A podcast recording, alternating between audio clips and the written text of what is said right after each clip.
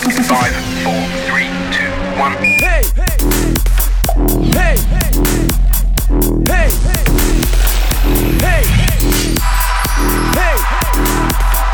Hey! Hey! Says welcome everybody. Welcome to this week's digital uh, MediaWorks masterclass. Um, the title of today's session is Connect and Convert, Avoid e-commerce payment declines and supercharge your conversions. I think um, I'll go to introductions in, in, a, in a second because we have got a, a guest with us today from outside of MediaWorks, one of our partner organisations. But from my perspective, I think today we're going to be talking about something that some people may be aware of um, that exists, some people may be blissfully unaware right now.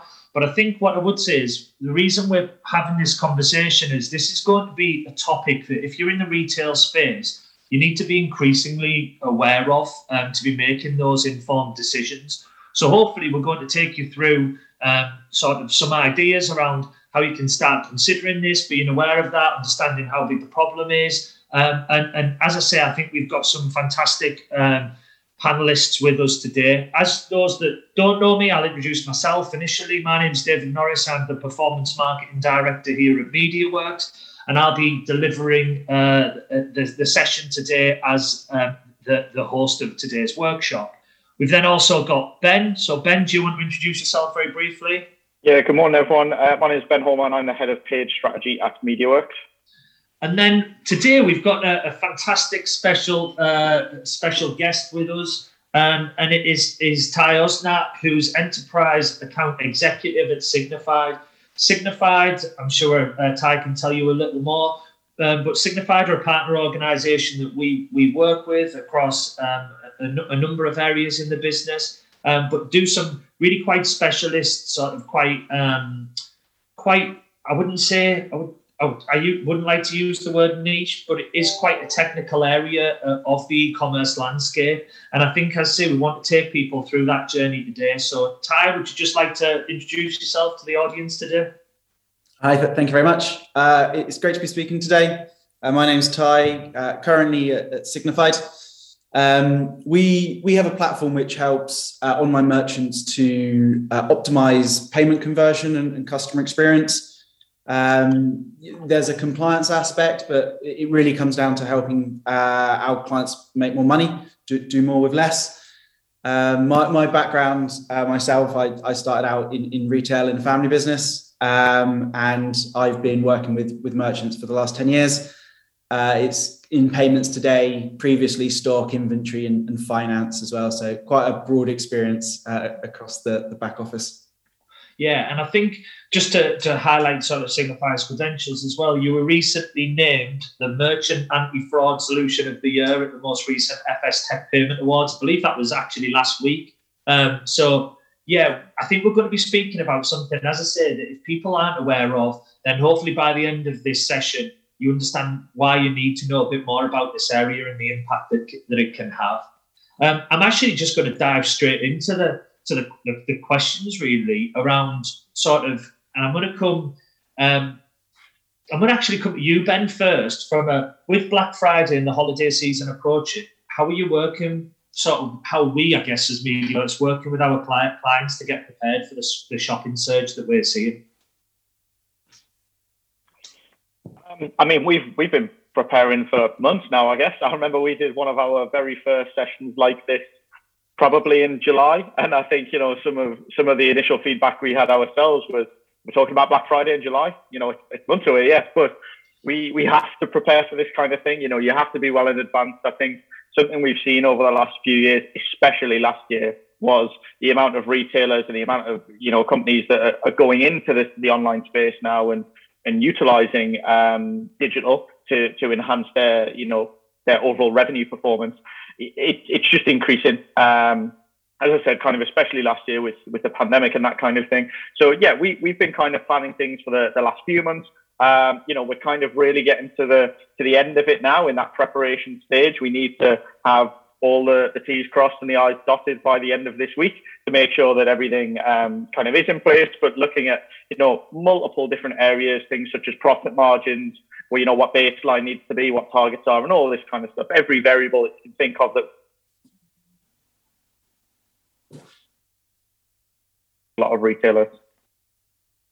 Yeah, I lost you just for a second there, Ben. But I think the, the point, of, yeah, I would echo the point of we're working with a number of retailers around that whole that whole planning piece, and now really it's in that execution mode. And I think sort of what what we're seeing is is as I say with with we know that Black Friday is set to be a fantastic, you know, period for retailers. Again, it's an area that people put a lot of value in, a lot of stock in that area. What I would say though is over that over that period of time, we know that also people are going to the high street as well again, you know, which is a bit different than what we saw last year. So I think time when we were talking about this, we were talking about actually how it's so important, more important than ever before, to ensure that from a conversion rate optimization perspective, we're actually converting everybody uh, who who we possibly could as a result of that. Yeah, I think um, just, just, some interesting, I think, statistics. Last year in November 2021, uh, November 2020, sorry, and then uh, again in January 2021, were two peaks in, in terms of the split of uh, e-commerce sales as a percentage of retail. Um, they hit just over 37%.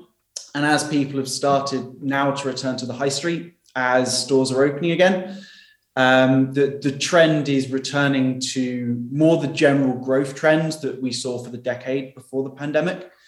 Um, and that's created a different set of problems, I think, that, that merchants are looking at this year versus last year.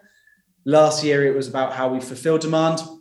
Um, and this year, uh, it's a renewed focus on how we can convert every visitor, um, how we can do more with less um, and, and reach those ambitious targets that we've set for, for us at Signifyd, I think we've been working quite specifically in two areas to, to help with that conversion rate optimization.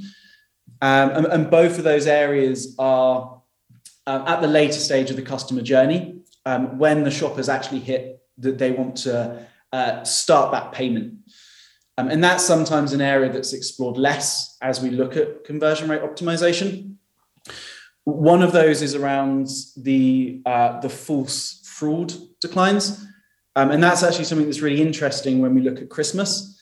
When you start to perhaps spend a lot more on your credit card than you have uh, up until that point in the year, you start to do gifting, uh, perhaps having products delivered to different addresses that may not be associated with you, uh, perhaps buying products of a different value to, to your usual spending habits. We do find that false declines go up um, so at the point of the year when we want to be converting more and more customers, we can actually see the payment conversion rate come down. Um, and, and, this year we're also being hit um, with the implementation of SCA that, that's coming up in March. Since June, uh, a lot of banks are, are testing for secure customer authentication. Um, and that's actually leading again to uh, an increase in uh, bank declines. Uh, and we're looking at ways to work with merchants to ensure once the payment goes off to the bank, we're able to convert three to five percent more of that revenue, really helping drive that, that top line growth. And what's and what's the scale of that that problem right now, then Ty? Um, with with secure customer authentication or, or SCA, um, in Europe where it's live, uh, people like CMSPI um, and Microsoft publish monthly data. Um, and they're seeing transaction failure rates you know, anywhere from 15 up to 25%. So it's, it's fairly dramatic. Where the UK is now is a, a gradual enforcement, which is being rolled out up until March 2022. Um, the banks have been testing since June, so there's a nine month testing period. Uh, and what a merchant will see if the bank decides to implement some testing with you um, we'll see a new type of payment failure, which is a soft decline. Not something you'd have been dealing with before this summer, um, and something a lot of merchants aren't actually set up to handle. They can be recovered if you have the right system in place. Yeah. Um, and those soft declines have been anywhere from 5%, uh, which is kind of typical, um, up to around 40% with a particular merchant. Um, that merchant has a very high basket size and they're a very big merchant. So they're actually being sampled or tested at a higher rate uh, by the, the banks, the issuing banks in the community. Yeah, and I think for me, this is where that whole CRO piece. And we talk about CRO conversion rate optimization. We'll often talk about it in terms of driving the right traffic to the site, making sure that the, the checkout process is simple. I think an often forgotten piece is then around that that that payment decline element. And I think this is an area whereby it'll definitely get the interest of the finance directors in business as much as the marketing directors, because if you spend all that time, energy, and effort nurturing that relationship, only for those payments to be declined. This, the, as you've identified there, when you're looking at like 15%, you know, you, you're talking about some relatively large, chunky numbers for, for retailers. And as I say, it's why it's definitely something we wanted to really talk about today. So I guess what what are the are the key trends then, Ty, that we're seeing in the European payment market right now? And then we know because as I say, we work very closely with yourselves that it's very different in different regions as well. So probably some comparability, but with a focus on Europe might be useful. Yeah, I mean Europe's going through a, a, big regulatory change with the Payment Services Directive, um, which has implemented the the SCA uh, requirement, and that has you know very drastically reduced what we see as traditional fraud, which is someone using a stolen credit card uh, to buy a product. They would then resell that product, and the the consumer who's had their credit card stolen would file a chargeback. Yeah. Um, that type of fraud in Europe is down to around five basis points or less. Uh, that equates to around one transaction in every 2,000. So it's a very controlled problem now. But what we typically see as, as the flip side of having very low fraud is the impact to customer experience and conversion. Yeah. Um, so what we're seeing in, in Europe is we are either declining customers or introducing more payment friction uh, around the guise of security to reduce fraud, but actually lower our GMVs. Um, as we also look at the different types of fraud, um, we're seeing fraudsters change their activity. Uh, it is harder for them to use a stolen credit card now. Um, and we're hearing some really interesting stories from merchants around uh, refund and return abuse. Yeah. So, one story that, that we came across through our own research um, and our investigations team was a, a, criminal ring that were buying 200 terabyte uh, Seagate hard drives online. They were dismantling the product swapping in a cheap piece of memory, reassembling the product and shipping that back to the warehouse for a return. Uh, very difficult for your average person working in the warehouse to understand that that product is no longer uh, what should be in the box. Uh, each time the scam was done, the, the criminals were making $200 a piece. You can buy these products from hundreds of retailers.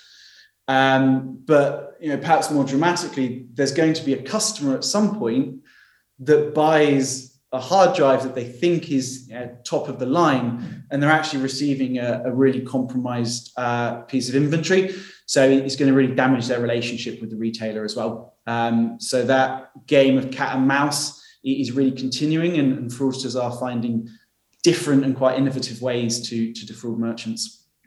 Yeah, and and and like across the rest of the world, we typically see what we class as that that sort of first party fraud we see that being a, a lot higher, don't we, um, than, for example, in mainland Europe?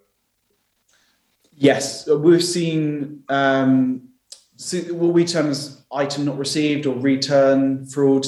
Um, it, it's doubled in the EU, um, and what we've seen is that starting to uh, really replace the, the, traditional card activity before. Uh, stolen card activity. We've seen ATO increase a lot as well, account takeover. Right. Um, e-commerce merchants haven't been particularly uh, or a lot haven't been particularly hot on security and, and, customers tend to use quite weak passwords. So that's another area that, that fraudsters are starting to to find avenues um, to, to create revenue. Again a, a, big issue with brand reputation there. Yeah. And that's very different to what we do see in latin america um, and north america where it is still predominantly stolen card fraud um, merchants in America uh, will often have quite high approval rates, but they may be seeing chargebacks at, at one, one and a half percent. Um, and that's a whole new set of, of, problems that occurs with that. Okay, so I'm just conscious of, of the, the people that are obviously involved in today's session and, and you know, they're most likely to be sort of UK centric or UK based role. So obviously, we know it's been an, an, unusual time for retailers with the dual disruption of Brexit and the recent pandemic. Sort of, what are the critical actions then that brands can take today to get prepared for that, you know, international expansion piece? Yeah. So the the two big, uh, I think the two big you know trends that we're seeing is is fraud in Europe is changing because of SCA.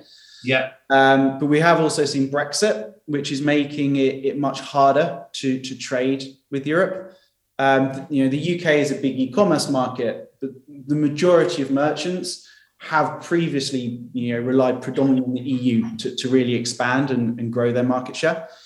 Um, over the last, you know, six to 12 months, we hear increasingly that people are actually looking to North America, uh, in luxury goods, maybe out to, to APAC to increase revenues. Uh, but what we've found is, as merchants are moving outside of Europe, which has one very specific uh, set of fraud pressure, they are being uh, perhaps caught out slightly from a, a, fraud and a process perspective. Um, so if, if you're setting up a new region, you do need to ensure that you have the tools in place to address the fraud pressures that are seen uh, within those regions quite specifically. Um, that can be from a payment side, is working with local acquirers.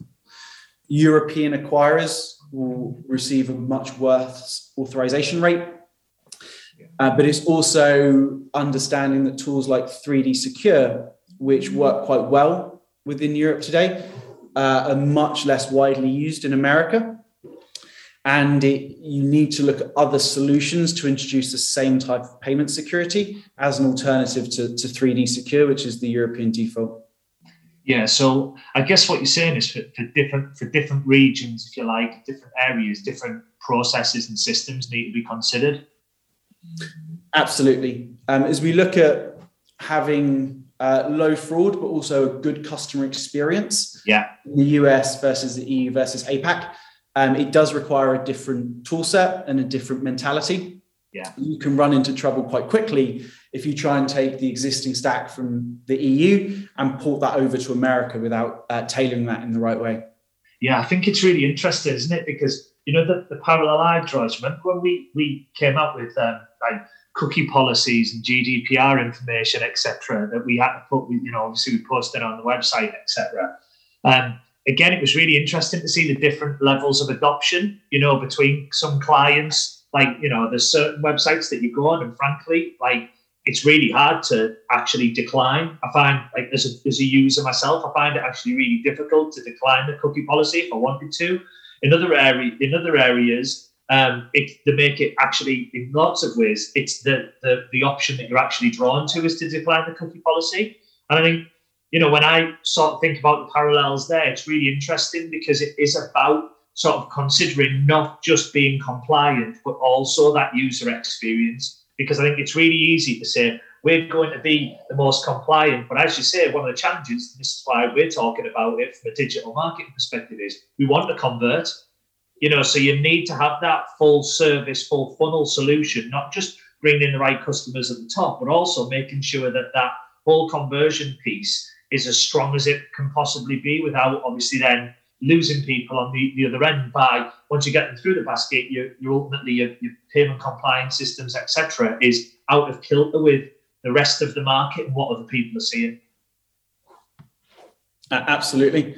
Um, and I, you know, if, especially if you're trying to grow a brand, I think that that initial customer experience is is very important. Um, if you're established in the market, you know, people will come back, they'll persist.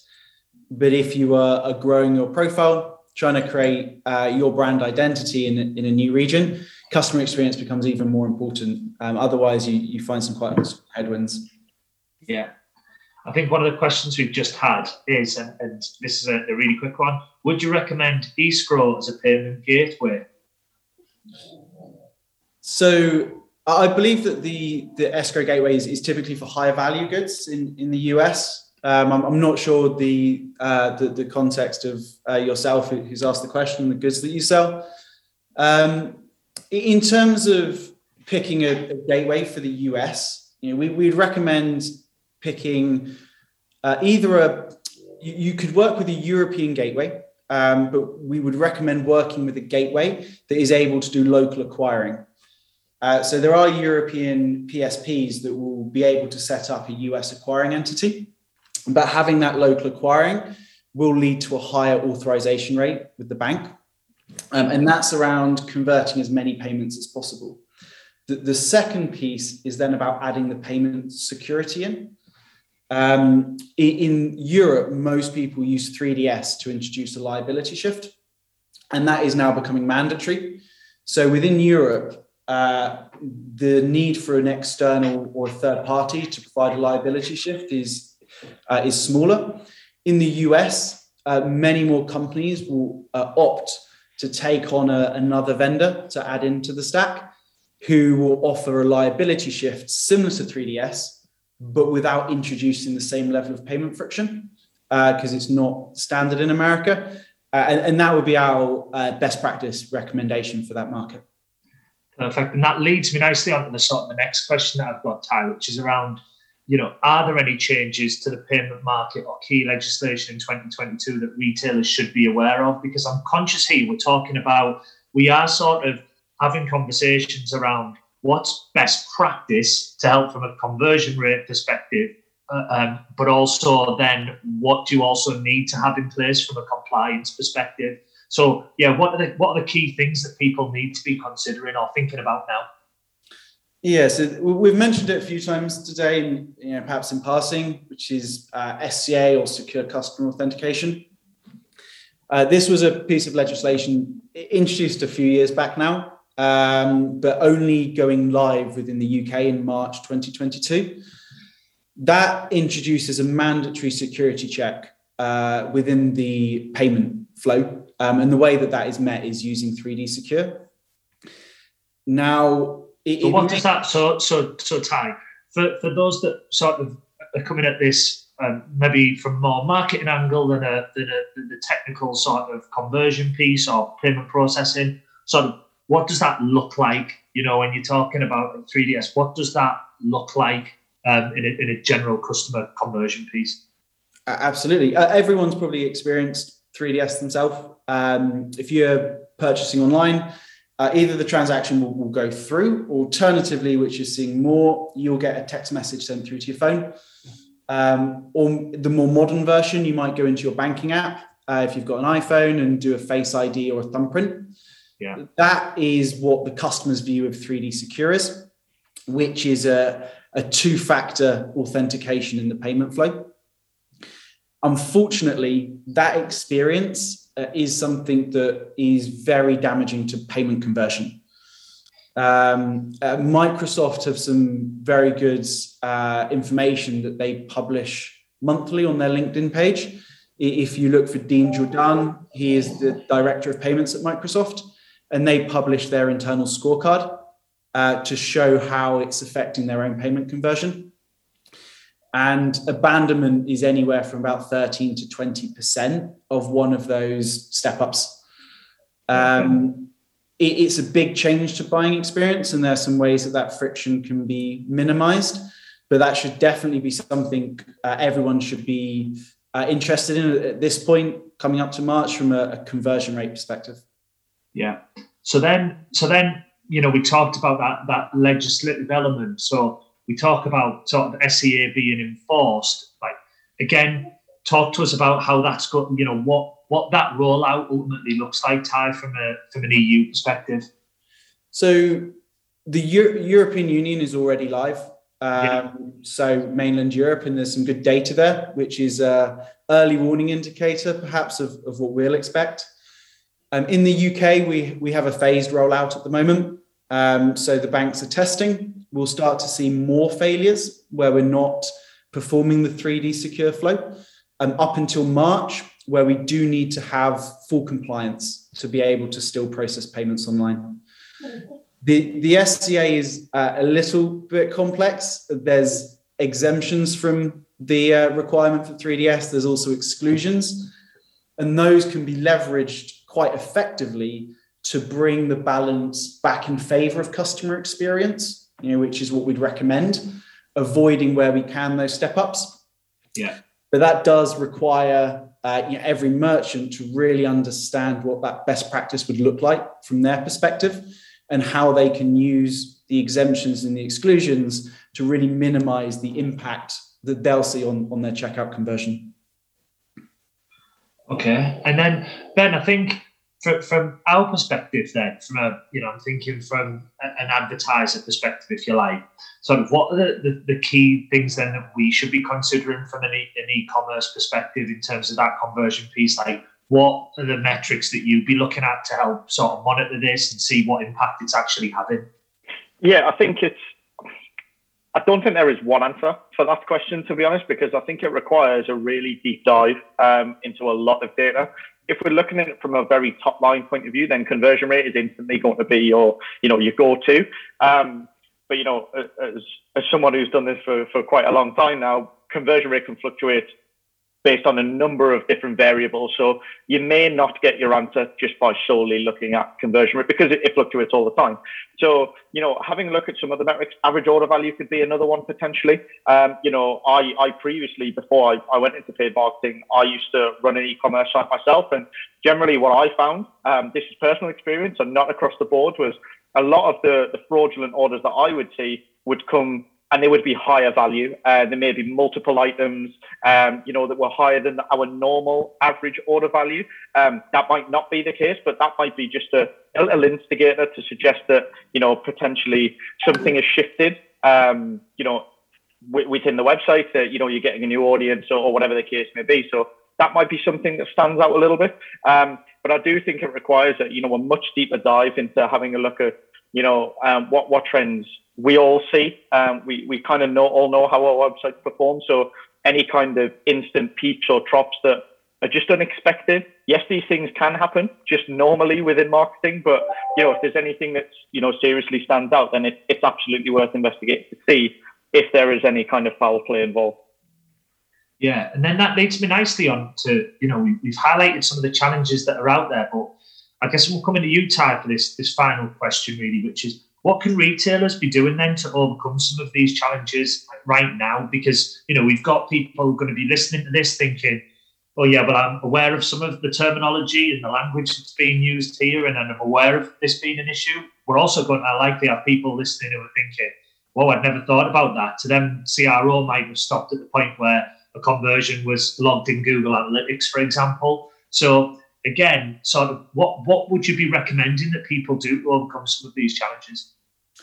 Yeah, I think there's from our perspective, there's two things that, that we would recommend, especially in the run up to you know enforcement in March. Yeah. I mean, any time there's a big change in the industry, it's I think wise to really understand how that's going to impact you. So, firstly, is going to be more from the analytical or the data side. Um, there's a lot of sources that publish data around the impact of SCA, but it is going to impact every merchant specifically based on who shops there. Uh, an example of that is a company like ASOS, perhaps a very young audience. Their audience may be very good at completing the step up. They all use online banking. If we were to look at someone like M&S with an older demographic, that the impact could be much heavier for them because of the shoppers that will be trying to check out because of this, um, you can get the data that you need, but it is usually contained within uh, your PSP's dashboards, as opposed to the e-commerce site or Google Analytics, where a lot of the existing conversion rate work may be done. Yeah. So either get into those reports yourself, or alternatively, uh, you could ask your payment service provider to, to run some of that analysis and actually provide you the numbers back so you can really understand the impact. Um, and, and, the second piece would be talk to the community uh, and really understand what best practice looks like. I, I mentioned Dean Jordan's uh, content that he publishes through LinkedIn. He is also publishing Microsoft's uh, best practice strategy for, for March next year. Very simple, um, but you know, look at the experts and, and the leaders in the industry, understand what they're hoping to do, and how that fits with your own roadmap and adopt the things that, that make sense in your business. Yeah, and I think I think that's a really wise sort of um, range of suggestions there, Ty, in the sense that you know I'm I'm conscious that you know we're seeing more people than ever uh, online. We're seeing more people than ever purchasing online, getting more used to e-commerce, etc. And I think there is that whole education piece around understanding sort of what we mean by conversion, you know, because as I say, when Ben and I are looking at campaigns, we'll often talk about conversion and it will be simply what we see in, you know, in terms of the payments that are processed through um, or, or classed as processed through something like a GA platform. Whereas actually, if you, you look at a wider issue and you might see five to 15% of those uh, payments actually declined at that point, there's going to be a significant discrepancy between between sort of what we're seeing versus then actually what the business is seeing. And I think that's one of the reasons that we know with this topic becoming is going to be when enforcement actually comes in, in in March. We know that this is going to be something that retailers need to be to be absolutely at the, the forefront of and understanding because the impact that this can have ultimately on your business, but the business's bottom line can be quite significant. Yeah, it's, it's interesting perspective because it's you know, SCA is often uh, something which is sat with a fraud team, uh, yeah. payments team, and the the uh, KPIs and the metrics that they're monitoring may not be the same as the finance team or, or the marketing team. Uh, so taking that holistic business approach yeah. is going to be the most effective way, I think, to address this. Uh, it can be hard with with siloed data. Absolutely, and and and of course, in terms of scale of business, some people might not have a dedicated fraud person right now. You know, that might be somebody who's wearing, you know, multiple hats within the organization. And this then becomes something that they need to be be um, sort of aware of and absolutely be considering because as I say, the scale of this this issue is is significant and um, it's something that that whole compliance piece is is really important. I think we always finish um, by by sort of me suggesting or, or the, the, the um, person hosting, suggesting three areas, five areas, sorry, that people should be thinking about and taking away. I think for me, and this might sound a really basic one, but you know, we know that the market is getting increasingly competitive. There is more people online, but we also know that there's increased competitors for retailers online. That's mean that we've seen things like CPCs typically increase because obviously from an auction perspective. So, you know, we do know that there is a rising cost of doing business online which means ultimately CRO's never been more important, you know. And from my perspective, the thing that we're talking about today um, absolutely sits within that that CRO piece and understanding that it's not just the point where a conversion um, is is allocated within the platform. So it's about understanding that. Um, payment authentication uh, is is increasingly important. Um, I think is is is is part of that uh, process. So when we're talking about the SCA, we're talking about secure customer authentication. From my perspective, it's like again understanding the impact that that actually has on the customer journey as well. You know, Ty, you were talking about understanding things like dropout when you put these processes in place, where there's potential audiences that are more used to engaging with that process, more comfortable with engaging with that process, others aren't. And I think that one of the thing, the challenges around that for me is is we're forever telling people to be more vigilant, be more compliant to things that you haven't seen before. And I think that that's the double-edged sword with this is about educating your audience around that process as well. Um, you know, so I think that's a, a, huge element. I think three, we talked about that international expansion piece, and we understand that not all retailers are, are UK centric, um, of course. So, you know, for me, it would be consider the markets in which you operate and what legislation is in place, but also balance that with what UX is in place in terms of comparability. So be you know thinking about where we're at from a legislative position in terms of making sure we're adhering to all the legislation, and policies, and, and laws that are, that are uh, relevant within a particular location, but also consider what does that mean from a user experience perspective and a customer journey perspective, because as we identified, you know you can be um, absolutely compliant and, and and deliver everything but how do you do that in a way that actually doesn't detract too much from that customer experience four would be um, SCA has already been rolled out uh, throughout this year um, across uh, across the EU. So from our perspective, take your learnings from that.